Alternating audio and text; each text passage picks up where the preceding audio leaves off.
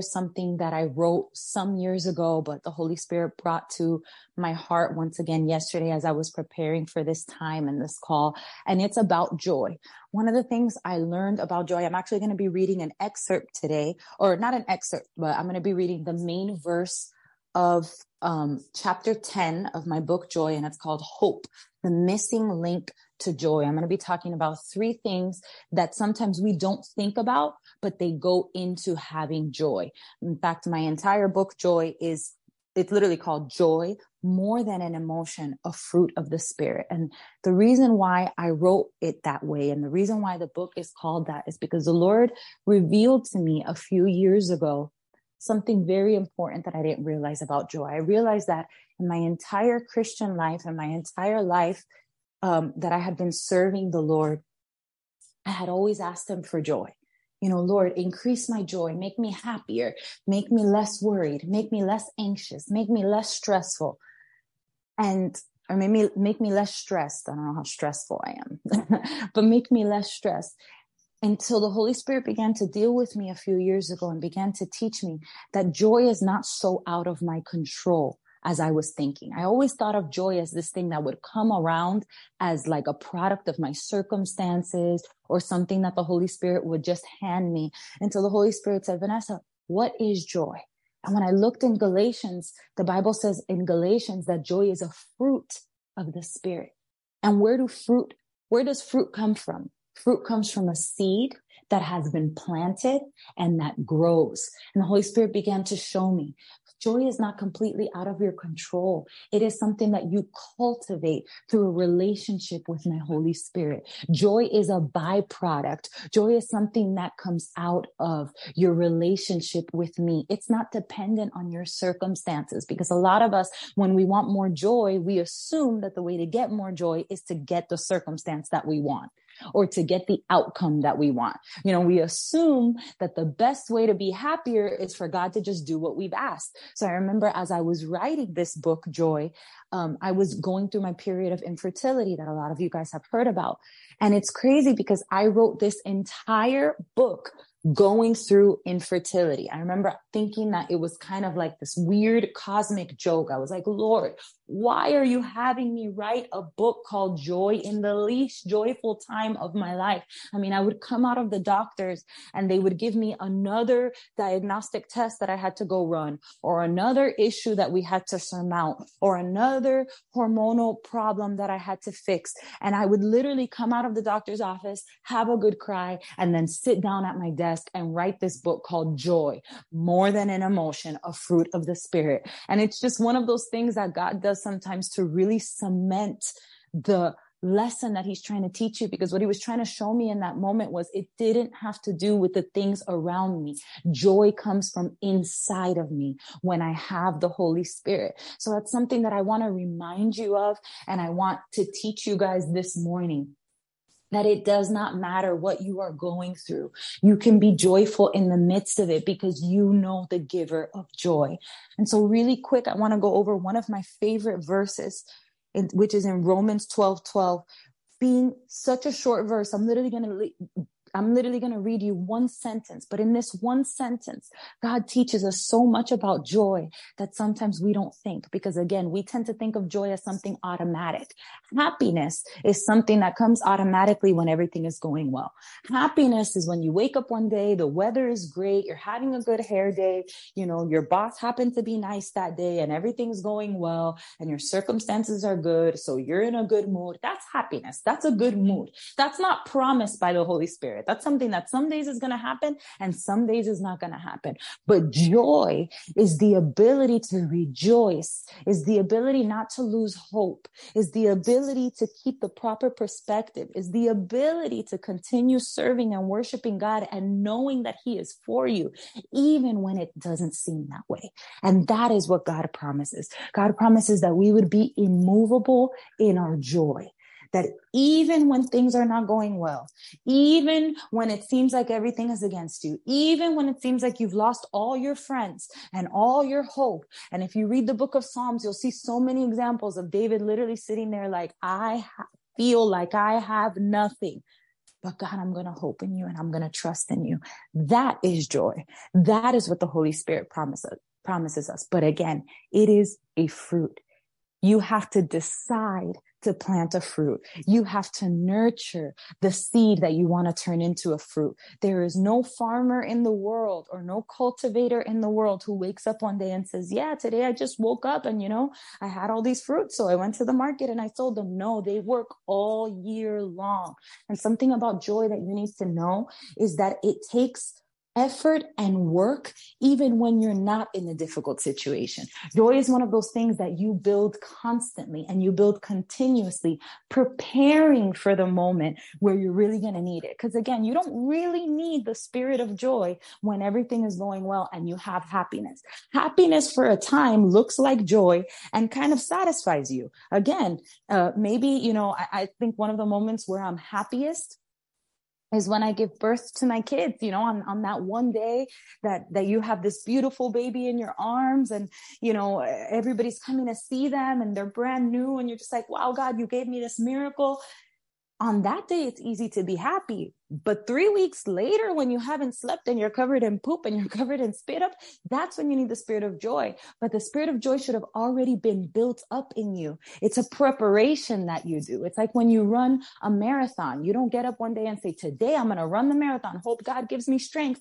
No you're going to lose. You're not going to make it because marathons are something you train for. And the Bible talks about training and preparing for the day of trouble building up our spirit and strengthen our spirit to prepare for the day that we're going to need it. So whether you're going through crisis right now in your life or whether you're in an okay time, but maybe this is the Holy Spirit telling you you need to prepare, not, not to be like a, a doomsday. It's not meant to be like a doomsday prayer. I'm not saying, you know, something bad is coming, but we need to build up our stamina and our joy in the Lord so that when bad things do happen, when difficult circumstances do happen, we have that joy sustaining us.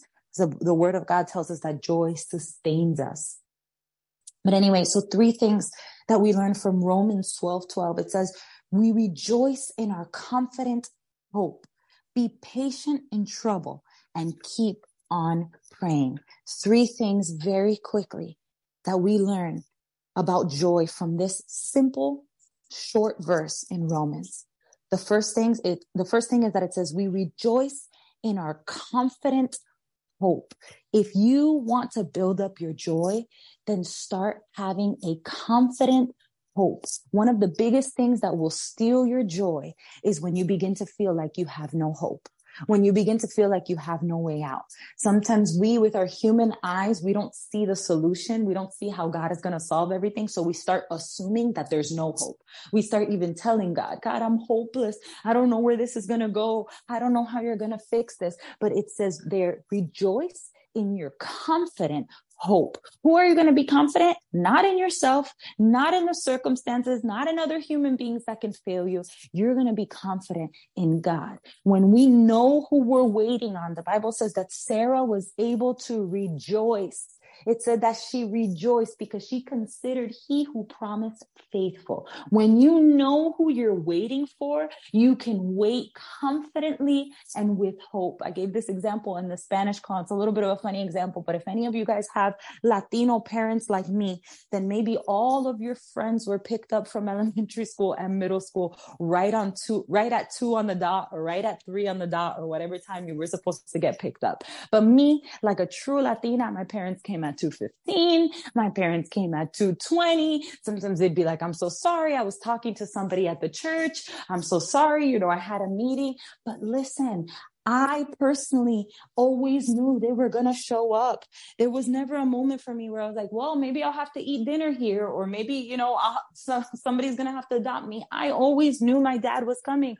Why? Because my dad had never left me before. My mom had never left me before. I knew that they might be late, but they would always be on their way. And then it's the same way with God. He might not show up the day that you expected him to, but if you know he is, then you know that he has a good reason. I remember that even as a kid, I, I had such confidence in who my parents were and in their love for me that I would always say, oh, that's probably something that happened at church. Oh, that's probably, you know, somebody that they're talking to. They had already explained to me the reasons why sometimes they were late to pick me up. So did I like it? No. Would I tell them, hey, stop picking me up late? Obviously. But my hope when I was waiting for them was confident. When you look at that root word in the Bible, hope, right there in in in this verse in Romans 12 12 it literally means to wait with confidence. It means to wait with joy. It means to wait expecting a good result. Jeremiah 29 11 says I know the plans that I have for you plans to give you hope and the future that you long for so one of the things that's going to help you have joy today is when you stop thinking that about everything that can go wrong and you start rejoicing and getting excited about all the things that could go right. I remember in my time of infertility, God began to change my perspective and God began to tell me, why don't you begin to dream about your baby?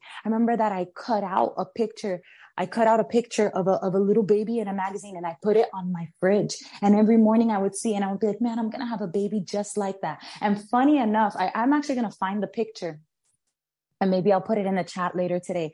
Funny enough, my son Levi we literally later were able to take a picture that looked exactly like that picture on my fridge. But every morning I would get up and I would say, I'm going to have a baby just like that. I'd pass by mirrors and I would be like, man, I'm going to look so cute with my baby bump. I began to wait with expectation. I began to wait with joyfulness. I would see strollers and I would look at the strollers all around and be like, this is the stroller I'm going to have. I don't care that the doctors are telling me that, that it's going to be difficult. I don't care that the enemy says it's still going to be a few years. Whenever it is, is going to be God's God's perfect timing because I'm waiting confidently and I'm rejoicing in my hope. Listen, ladies, as long as you are alive and as long as God is sitting on his throne, which I assure you that he is sitting on his throne, you have hope. You have hope. There is hope for your marriage. There is hope for your health situation. There is hope for your financial situation. It might not all get resolved the way you can think of right now in your brain because we keep, we tend to do that. Like if I can't think of a situation in my brain, there must be no situation. Don't think so highly of yourself. Sometimes when you have exhausted all of your resources and all of your options, God is going to bring something out of left field that you never imagined, but there is always hope there is always hope. And that's why Romans 12 12 says you can rejoice in your confident hope. If you've been lacking joy lately, maybe it's because you've been forgetting to rejoice in your hope. Rejoicing in hope is rejoicing in that which you haven't seen yet. It's rejoicing in what you're hoping for. It's easy to rejoice in what you've already seen. It's easy to rejoice and, well, you know, Lord, give me the baby and then I'll rejoice. Oh, yeah, that's easy. That's again, that's not joy. That's just happiness. That's just being thankful. Everyone's going to have periods of happiness and thankfulness. There's nothing wrong with it, but it's not always what you need. Sometimes you need to stir your own heart up to rejoice and to remind yourself that there is hope. Begin to wait with expectation. Begin to wait with confidence in he who promised. The next thing it says, it says, be patient in trouble. I like the Spanish version because the, the Spanish version dice, dice, persevera en el sufrimiento, persevere in your suffering. It, it tells us right there in the verse that sometimes we are going to suffer. Sometimes the waiting hurts. Sometimes in the middle, in the midst of A, being where you are now, and B, where God is going to take you, there are moments of insecurity. There are moments of anxiety. There are moments, guys, I'd be lying to you if I told you that there weren't moments where I broke down in my house and said, God, this is never going to happen. God, I'm, I'm, I'm sad. If you read the Psalms, you'll see David crying out to God over and over saying, Lord, what, what's going to happen? But it tells us there to be patient in trouble. What that means is going back to that little Vane waiting on the curb for her parents. It's saying, I know they're going to show up. So I'm just going to sit here patiently. I'm not going to rush out and try to find a solution on my own. I'm not going to start moving pieces around and being disobedient to the Lord. Um, you know, if the Lord told me he's going to send me a husband, but to stay right where I am, I'm not going to go start church hopping and visiting every single church I could find to see if I find a husband. I'm going to be patient. I'm going to stay here and I'm going to wait on my father. The word of God tells us to be patient patient in trouble. You know what is one of the biggest thieves of our own joy? When we start getting active in the wrong way. because there you are taking your effort and taking your focus and taking your your energy and, and just everything that you could be spending on cultivating your joy and cultivating your relationship with God, and you are wasting it on doing your own inventos, on doing your own, um, on trying to get these solutions that are not blessed by God, because what He's telling you to do is be patient. Wait on me. If I said I was going to do it, I'm going to do it. Don't always try to figure out your own way one of the greatest blessings that you that you can understand is the understanding to sometimes do nothing continue praying continue believing but it doesn't always mean you have to be doing something now there are times where the lord's going to tell you okay i told you to be doing this i told you to be doing that but often when he's having us wait for a miracle he's having us be patient in trouble be very very weary. Be very, very aware of the things you do out of desperation because they often will rob your own joy. I remember that um, in my single days, I was dating someone. I had been dating them for a long time and I really thought that I was going to marry them and I really wanted to get married. You know, I, I, was a young girl growing up in the church and I just, I really had dreams of finally finding, um, this person that I was going to marry. And the Holy Spirit tells me, listen, this is not the time. This is not the time that I've given you. He even sent a prophet to tell me, this is not the time that I've given you. Be patient and wait. And I continued in this relationship with this individual. And then it was funny because I would ask the Lord, you know, why does this relationship bring me so much grief? Why does this relationship bring me so much strife? We didn't get along. We fought. It was like the worst relationship ever. It gave the worst possible fruit. But it's because I wasn't being patient. I wanted to rush God, God was building my husband, Rico. He was building him somewhere else. He wanted to be building me, but instead of allowing God that, that time to build me and to build my husband, I was forcing it. Be patient in trouble. Calm. And in other words, calm down. Do less. Trust in God. And finally, it says, and keep on praying. You guys will probably never hear me speak that I don't encourage you to bring every single one of your situations to God. The word of God tells us that in his presence, there is fullness of joy. So what is another reason that sometimes we're unable to have joy in the midst of whatever we're going through? Because we're not going to his presence. Because we go everywhere else. Man, as human beings, it is crazy how many other places we'll go, even after we've met the Lord. It's, it, it honestly, it blows my mind because it's normal to expect from an atheist or from somebody who doesn't believe in him. But even those of us who believe in him and believe in everything he does, still, when a situation comes up, we're so much more likely to call our friends we're so much more likely to vent to a friend. We're so much more likely to even go to therapy and do all these things. And I'm not saying that neither venting to a friend nor therapy nor talking to your pastor are wrong, but how many times have you actually prayed about it? And I'm not saying how many times have you said you were going to pray about it because we do that a lot. Like later, I'm going to be praying about this. Or yeah, I, I know I got to pray about this. And sometimes we'll even tell God, you know, okay, God, I got you later. I'm going to start praying about this. But days pass by and weeks pass by and years pass by and you haven't prayed about it at all. And here's the thing about prayer. Prayer not only transforms your circumstances, it transforms your heart. And so in the midst of prayer, if you learn to actually bring things to God in prayer, then the best thing about prayer is that he begins to transform your perspective. He begins to give you hope. If I've been speaking this whole time and you're like, man, I would love a better perspective. I would love a better attitude. I would love to be able to be patient in trouble. I would love to be able to have my hope restored. Well, prayer is one of the answers because it is only in his presence that he can change your heart. If you're constantly running from his presence, then you're never going to be transformed. And part of the reason why you might be going through this process is for your own transformation. Listen, a lot of the times when God allows us to go through difficult processes, it's for the processing. You know, um, sorry to repeat process so much, but it's, it's necessary in this case. It is for the processing and the development of our characters. The word of God says in James, it says, rejoice when you go through tribulation because it produces perseverance and refines your character. You are becoming, or, or you could be becoming a better person, stronger and more able to face things in the future through this process if you allow God to be shaping your character. Now, if you take it on like a whiny baby, which I'm not going to judge you because I've done many times.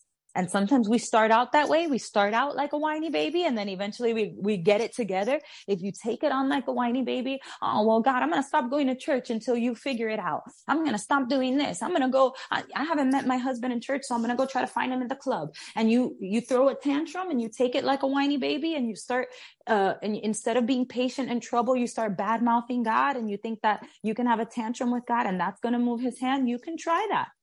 You can try that see where it gets you. I've tried it before. Maybe not necessarily those exact examples, but I've tried getting fresh with God. It doesn't get you anywhere because what God's trying to do through this waiting process is change you. I told you guys, I wrote the entire book, Joy. My entire book, Joy. I wrote it without having what God promised me.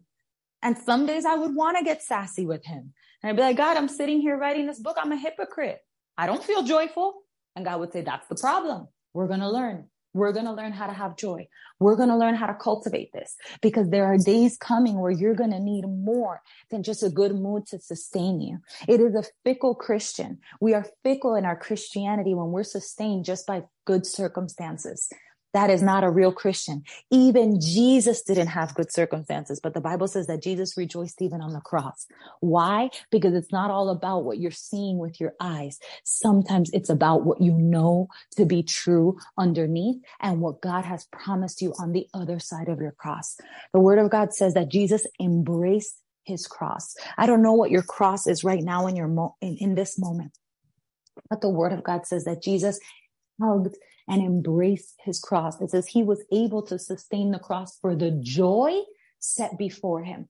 You want joy? Then start looking ahead at the joy that's on the other side of this process. I began to rejoice in my confident hope when I started looking ahead and seeing my testimony even before my testimony was done. When I started looking ahead and saying, man, one day I'm going to show my kids. And I, and I talk about this all the time because I do it now. God made it a reality in my life. I bring all my kids out in Redoma, which is our women's conference at church every single year. I bring my kids out. That was something that I began to see in my heart before those babies were conceived. Before those babies were conceived, I said, one day God's going to give me a family and I'm going to present them on stage in Redoma. And one day God's going to give me a family and, I, and I'm going to be, I'm going to be an example of teaching them the ways of God and of teaching them the Bible and of teaching them and of making them men and women of Christ. One day this room is going to be a baby's room. One day this is, this is going to be what I'm going to have because I began to rejoice in confident hope. I began to see over the cross that I was bearing because yes, it was heavy and it was difficult at the time, but I began to see the joy set before me. So let's pray. Lord, in Jesus' name, I pray for every young woman on this chat. I don't know what cross they are bearing. I don't know what difficulty they are facing. I don't know what they're going through in this moment, but I pray, Lord, that you make them strong enough to sustain what they're going through because of the joy set before them. I pray that today their attitude towards joy begins to change, that they no longer see joy as something that comes as a byproduct of good times or good days, but that they begin to see that if they are in relationship with the giver of joy, the father of hope, then they can rejoice today.